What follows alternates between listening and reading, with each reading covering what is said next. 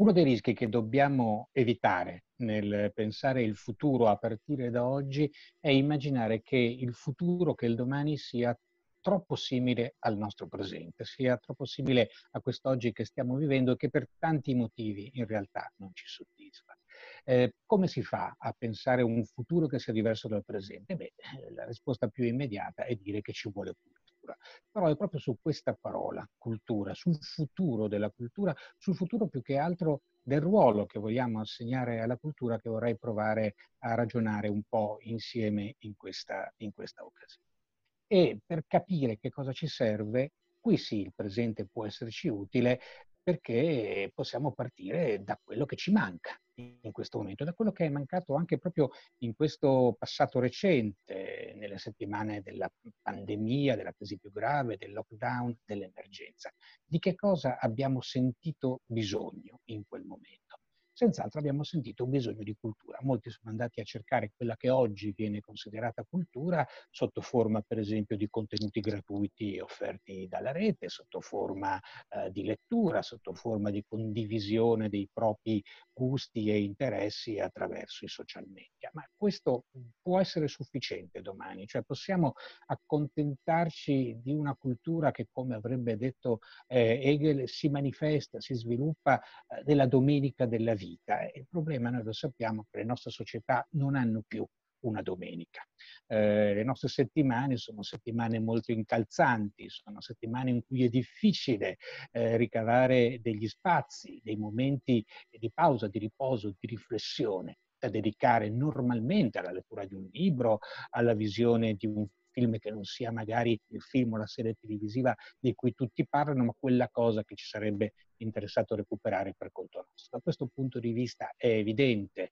che la grande stasi, la quarantena collettiva eh, del, imposta dal coronavirus ha significato qualcosa, però dobbiamo domandarci se davvero abbiamo bisogno di una pandemia per tornare a dare posto alla cultura cultura. Probabilmente se continuiamo a pensare alla cultura come a qualcosa che interviene alla fine di ogni altro processo, quando non si può fare nient'altro, come è accaduto durante l'emergenza, bene, allora ci si dedica, ci si dedica alla cultura e insomma probabilmente le cose non andranno molto meglio, probabilmente il nostro futuro assomiglierà molto al nostro presente. Il problema è che noi nel corso della pandemia abbiamo sentito, molti di noi hanno sentito il bisogno di un ripensamento del concetto della cultura e della collocazione della cultura. Finora come ci siamo comportati? Lo accennavo prima. Abbiamo pensato che la cultura arrivasse alla fine dei progetti, arrivasse a domenica, arrivasse alla sera, quando si sono sbrigati tutti gli altri impegni, come, come, ricordava Machiavelli in quella famosa lettera, in cui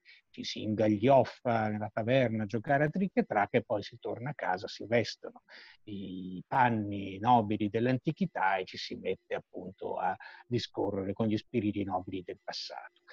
Non ci basta più probabilmente questa idea. L'idea di una cultura che arriva alla fine dei processi non è più utile. Non è più utile neppure fare della cultura un ornamento. Eh, perché dico questo? Perché l'idea appunto di una cultura che arriva dopo, che arriva per ultima, che arriva a coronamento, per dirlo nel modo più elegante possibile, è un'idea che potremmo esemplificare in questo modo. Eh, ho comprato una casa, costruito addirittura la mia casa, è una bella casa, è la casa che ho sempre voluto,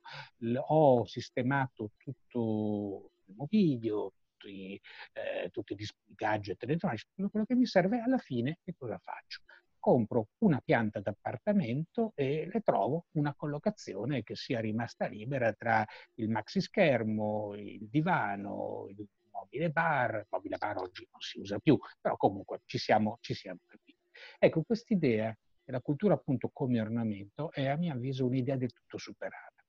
è un'idea del tutto superata ed è l'idea che ha portato a marginalizzare in realtà la cultura, non soltanto dal punto di vista economico. Oggi si parla in queste ultime settimane un po' meno di quanto si era fatto all'inizio, ma si continua a parlare di interventi straordinari a favore della cultura, partendo dall'idea che si tratta appunto di qualcosa di agile, di eh, estraneo al, al dispiegarsi normale degli, degli eventi, dei cicli produttivi, eccetera, e che quindi in qualche maniera va sostenuto. Bene, questo insisto, è un'idea che non può bastare. L'idea della pianta di appartamento che compro il sistema quando tutto il resto della casa è ormai a posto è un'idea che non produce nulla. Rende anche inutile l'ornamento stesso, alla fine, ancora più inutile di quanto normalmente un ornamento possa essere.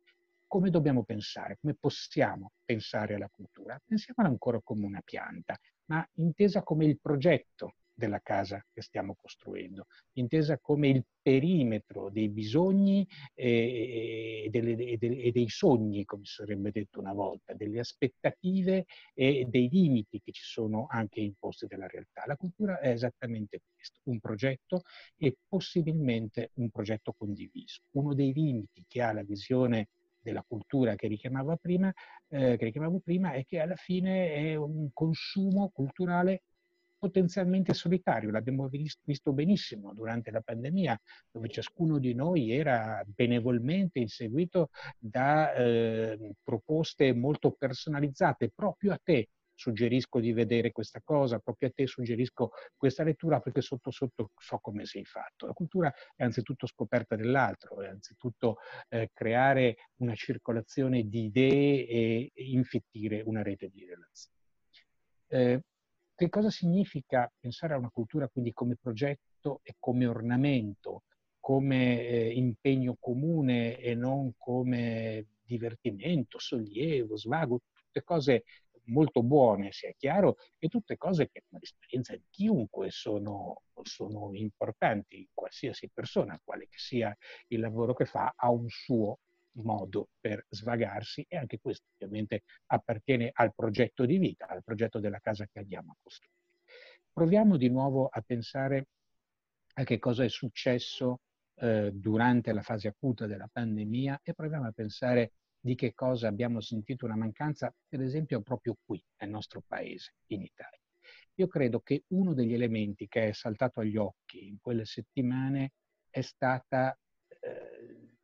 la pochezza della cultura scientifica diffusa nel paese. Lo dico parlando da umanista e lo dico parlando da umanista che ha ben presente che su questo tema stiamo discutendo non da ieri, non da oggi, ma da molto tempo. Il libro che più di ogni altro eh, ha dato il là in epoca eh, moderna, nel Novecento, epoca contemporanea, Novecento, a questa riflessione, è un libro del 1960 addirittura, Le due culture di Charles Percy Snow, che era una strana figura, interessante figura di intellettuale britannico, era un fisico, non è stato uno dei fisici più importanti della sua epoca, era un discreto scrittore critico letterario, anche qui non tale da magari segnare in maniera indelebile una stagione, ma proprio perché conosceva gli uni e gli altri, conosceva gli umanisti della sua epoca, gli scienziati della sua epoca, eh, era capace di dire agli umanisti attenzione, quello che sta accadendo nella scienza eh, uscirà prestissimo, è già fuori dai laboratori, riguarda tutti e attenzione agli scienziati, non potete fare il vostro lavoro se non disponete di una seria preparazione eh, umanistica di, che vi aiuti anche a capire quali sono le motivazioni profonde e le conseguenze del vostro lavoro. Snow nel 60 proponeva questo dialogo dialogo tra una cultura scientifica e una cultura umanistica. Un dialogo che tra l'altro, facendo qualche passo indietro nel tempo, nella nostra storia, nella storia d'Italia, è stato un dialogo molto vivo, molto vivace. L'umanesimo nasce da eh, questa forma di interconnessione tra il numero e la parola che, che poi sfocia eh, nell'immagine, Battista Alberti, Piero della Francesca, Leonardo stesso. E quindi è esistita in realtà una idea di una cultura unica, condivisa. Il Medioevo stesso in realtà era una cultura scientifica e umanistica insieme, la Divina, nella Divina Commedia e nel Paradiso, specialmente è molto difficile distinguere una componente dall'altra. Bene, questo tipo di cultura è stato possibile fino a un certo punto, poi cosa è successo? Snow parlava del subentrare dello specialismo che si è ulteriormente ovviamente acuito negli ultimi, negli ultimi tempi, ma il problema vero è che noi viviamo in un mondo sempre più complesso rispetto al quale ciascuno specialista, ciascuna specializzazione cerca di dare una risposta parziale. Non a caso si parla come obiettivo ormai di una terza cultura, una cultura che dia per avvenuta la transizione dalle umanitates, come le abbiamo conosciute, quindi da, da, dallo studio del, delle lettere, della storia, della filosofia, secondo canoni tradizionali in humanities, che sono appunto nel linguaggio anglosassone questa visione più eh, consapevole del, del, presente, più consapevole eh, dell'attualità eh, del, del, sapere appunto umanistico e dall'altro punto di vista eh, la terza cultura significa aver dare in qualche maniera per compiuto il fatto che la scienza sta guadagnando molto spazio, specie attraverso le tecnologie, nel, nella, nostra, eh, nella nostra realtà quotidiana, quindi noi dobbiamo disporre di una cultura che tenga, contro, tenga conto nella, nella propria riflessione dell'una e dell'altra dimensione. Questo purtroppo durante la pandemia non è successo. Noi durante la pandemia abbiamo visto, per esempio, frequente il ricorso a un'idea di scienza come certezza assoluta che è assolutamente quant- che, che è quanto di più antiscientifico, così come la scienza moderna da, da Galileo in poi, provando e riprovando, eh, si, è, eh, venuta, si è venuta delineando. C'è un principio di falsificazione, di fallibilità, per cui la scienza sa di lavorare per approssimazione, lavorava per, continua a lavorare per approssimazione, a maggior ragione davanti a un fenomeno in buona sostanza sconosciuto, a un oggetto di studio sconosciuto come il Covid-19, eh, eppure in un paese come l'Italia di scarsa, scarsa cultura scientifica, immediatamente la scienza è stata trasformata in un feticcio che doveva dare presto, subito, tutte le eh, soluzioni. Come ha osservato acutamente il filosofo Silvano Petrosino, questo non lo fa la scienza, questo lo fa la magia. E la magia appartiene a una cultura premoderna, che non è nella prima, nella seconda, tantomeno la terza, e che in qualche modo va eh, perlomeno contestualizzata e tematizzata. Quindi la cultura che ci serve domani e di cui abbiamo sentito la mancanza oggi, di cui sentiamo la mancanza oggi, è intanto una cultura, per usare un termine che questa tradizione italiana, Elio Vittorini avrebbe detto politecnica, una cultura che tiene dentro tante, tante dimensioni eh, dell'esperienza umana, la componente umanistica, la componente scientifica, perché no la componente tecnologica che deve impedire, che a sua volta non può prevalere, ma, e questo credo che sia uno degli elementi molto interessanti sui quali riflettere eh, la componente del fare, la componente dell'intelligenza della mano, come la si potrebbe definire. Che cosa, di che cosa ci siamo resi conto durante la pandemia? Che ci sono eh, mentre si dibatteva e ancora si continua a dibattere sullo smart working sì, il lavoro a distanza no, tutti questi, questi temi, noi ci siamo resi conto una volta per tutti e non possiamo più dimenticarcelo che esistono nella realtà, esistono nelle società lavori che non possono essere fatti se non in presenza, con la presenza fisica, con le mani, con la fatica fisica. Sono i lavori eh,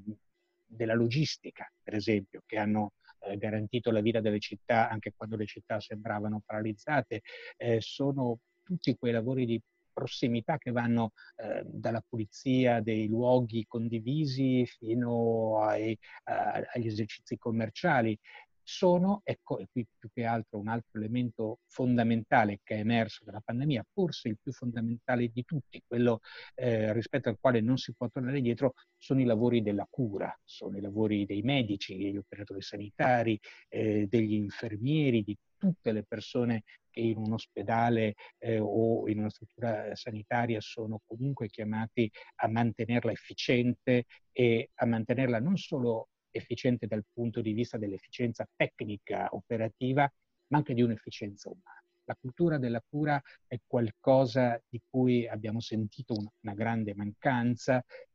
tanti dei drammi che si sono eh, susseguiti in quelle settimane sono stati dei drammi causati anche da una mancanza di autentica cultura della cura. E che cosa più della cura è insieme competenza scientifica e intuizione umana? E intuizione umanistica. Cosa più della cultura tiene insieme questi due elementi. Quindi questo, secondo me, è l'orizzonte complessivo. Un orizzonte il più ampio possibile, nel quale confluiscano competenze di tipo diverse e nel quale, posto il fatto che nessuno può essere specialista in tutto, però tutti siano consapevoli del lavoro dell'altro. siano consapevoli del, del lavoro dell'altro, dell'importanza delle competenze dell'altro e cerchino di assorbirne eh, lo stile, mh, hm, direi per certi aspetti. Questo ovviamente ci pone un grosso problema dal punto di vista dell'educazione, della ricerca e della formazione. Eh, in Italia in particolare c'è stato un deficit di investimenti, non tutto si risolve, ho appena detto, con investimenti, con i sussidi, ma è chiaro che eh, una, un nuovo, una nuova visione di che cos'è la scuola, di che cos'è l'università e di che cos'è, insisto, tutto il mh, grande comparto della formazione professionale. Ecco, questo aspetto della formazione professionale che pure ha fatto parte fino a non molti anni fa di una fortissima tradizione italiana, le scuole d'arte disseminate nei territori, eh, scuole d'arte che molte volte eh, coglievano il meglio dell'artigianato eh, locale e garantivano una formazione, parola che non mi piace del tutto, però possiamo usarla questa volta, d'eccellenza, cioè dove, laddove si facevano le ceramiche si imparavano a fare le ceramiche più belle del mondo, ecco, attraverso queste scuole d'arte. Tutto questo sistema è stato mortificato e più che altro non è, eh, non è stato messo in grado di sfociare in quelle scuole di alta formazione delle quali il nostro paese avrebbe straordinariamente bisogno. Scuole di alta formazione che possono essere sia sul comparto artigianale, ma sia in, discorsi, in tutti quei mestieri di cura, quei mestieri di prossimità dei quali parlavo prima. Quindi Abbiamo bisogno di una cultura che sia una terza cultura, che metta insieme il meglio della componente umanistica e il meglio della componente scientifica. Abbiamo bisogno di una terza cultura che abbia al centro la cura e abbiamo bisogno di una cura che parte dalla concretezza dell'essere umano, dal bisogno eh, di fare, di creare, di vedere anche eh, riconosciuta la bellezza del proprio lavoro. Vorrei aggiungere alcune considerazioni su un elemento sul quale invece paradossalmente si è investito tantissimo, anche a livello universitario negli ultimi anni e che si è dimostrato carente, ma sulla cui carenza eh, bisogna tornare proprio perché è un po' la prova nel nove del ragionamento che stavo facendo. A un certo punto, eh, per certi aspetti anche in tempi abbastanza recenti, tutti noi abbiamo patito un dire, un disagio da comunicazione. Non dico difetto, perché le comunicazioni, le informazioni sono sempre state molto numerose, ma molto disordinate in realtà, molto difficili da mettere d'accordo. No? Tutti ricordiamo, e questo ritorna al discorso della cultura, della scarsa cultura scientifica del nostro paese, il modo in cui si aspettavano i famosi famose conferenze stampe, i famosi rapporti quotidiani della protezione civile, cui veniva data questo conteggio dei, dei contagiati, dei ricoverati, ahimè, dei, dei deceduti, eccetera. Ora, quei numeri che venivano così forniti nella loro brutalità, ci è voluto del tempo prima che qualcuno si rendesse conto che andavano interpretati c'erano le famose curve che andavano lette, seguite e eh, in qualche modo spiegate a chi non avesse eh, una competenza di natura statistico-matematica per interpretare. E troppo spesso l'investimento sulla comunicazione eh, tradiva eh, una mentalità per cui la comunicazione serviva a comunicare, appunto a rendere pubblico quello che era già stato fatto prima.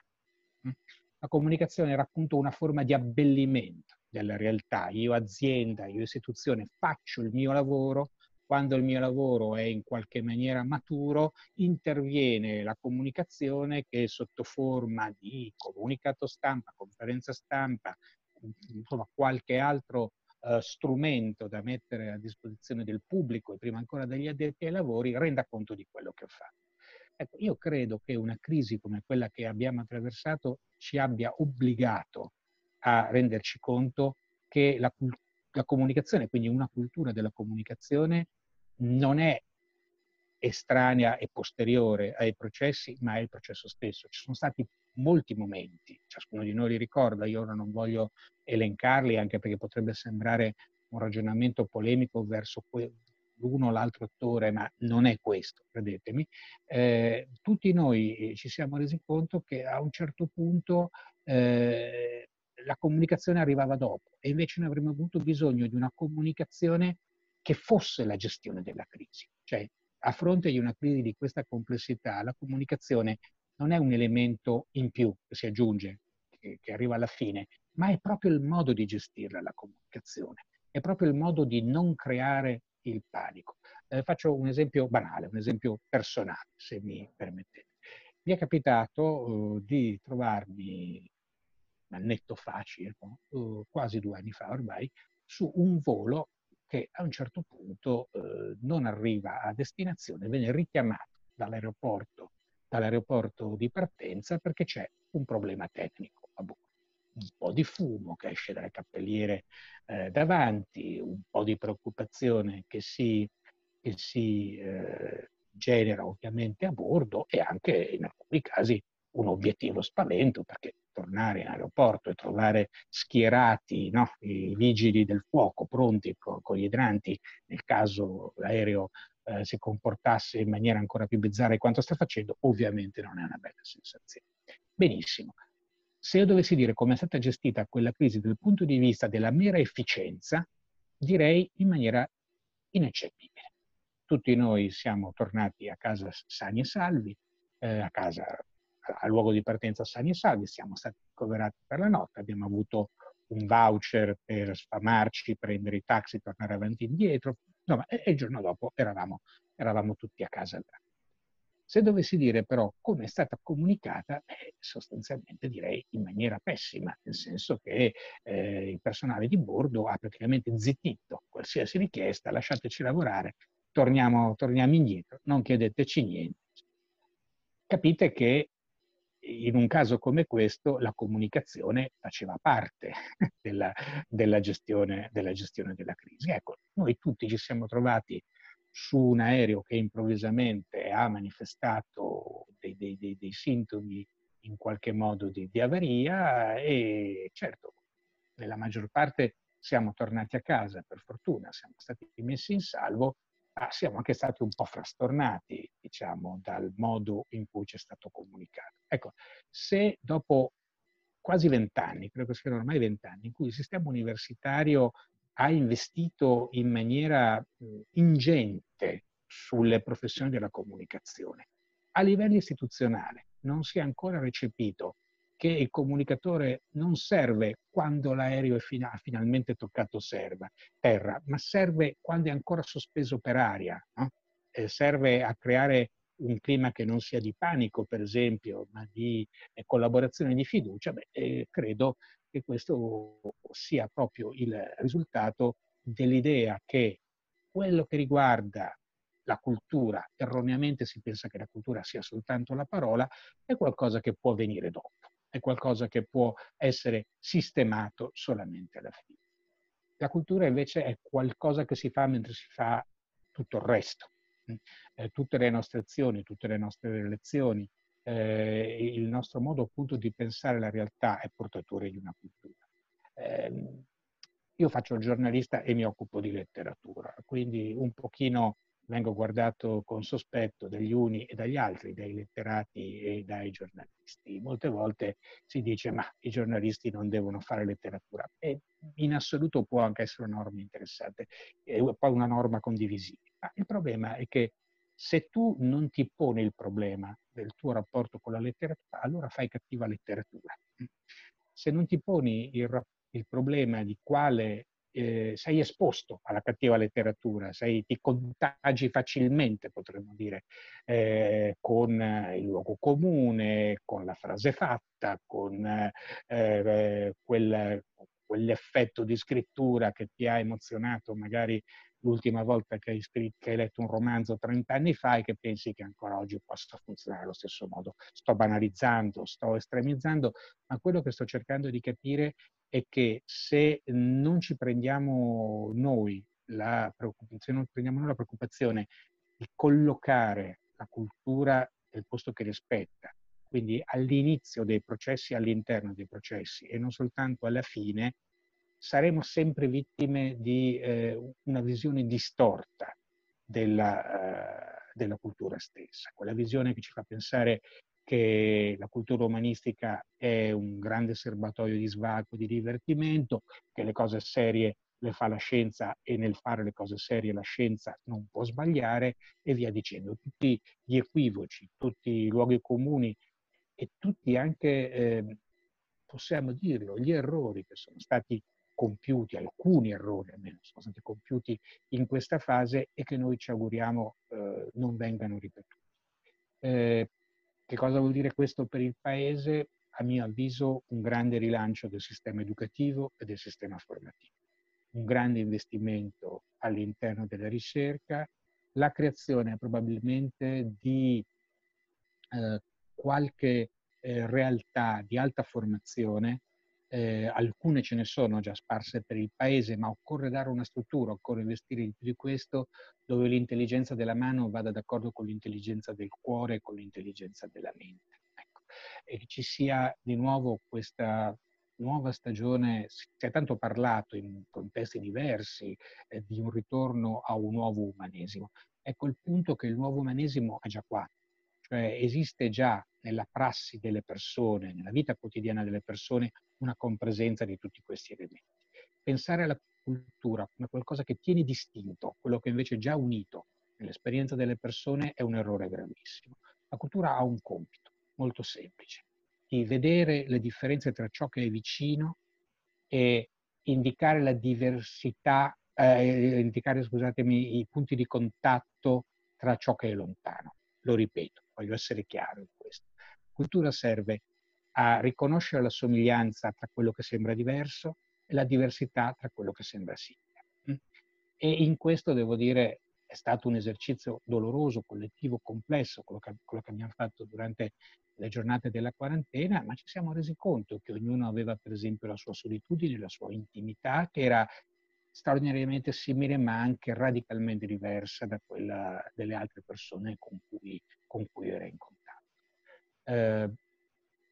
dicevo all'inizio, immaginiamo un futuro che sia diverso, almeno in parte, dal nostro presente, immaginiamo un futuro dove la cultura abbia questo ruolo generativo che ho provato a illustrare, a illustrare e che non sia al possesso di qualcuno, la cultura, ma che sia davvero un bene comune messo a disposizione di tutti.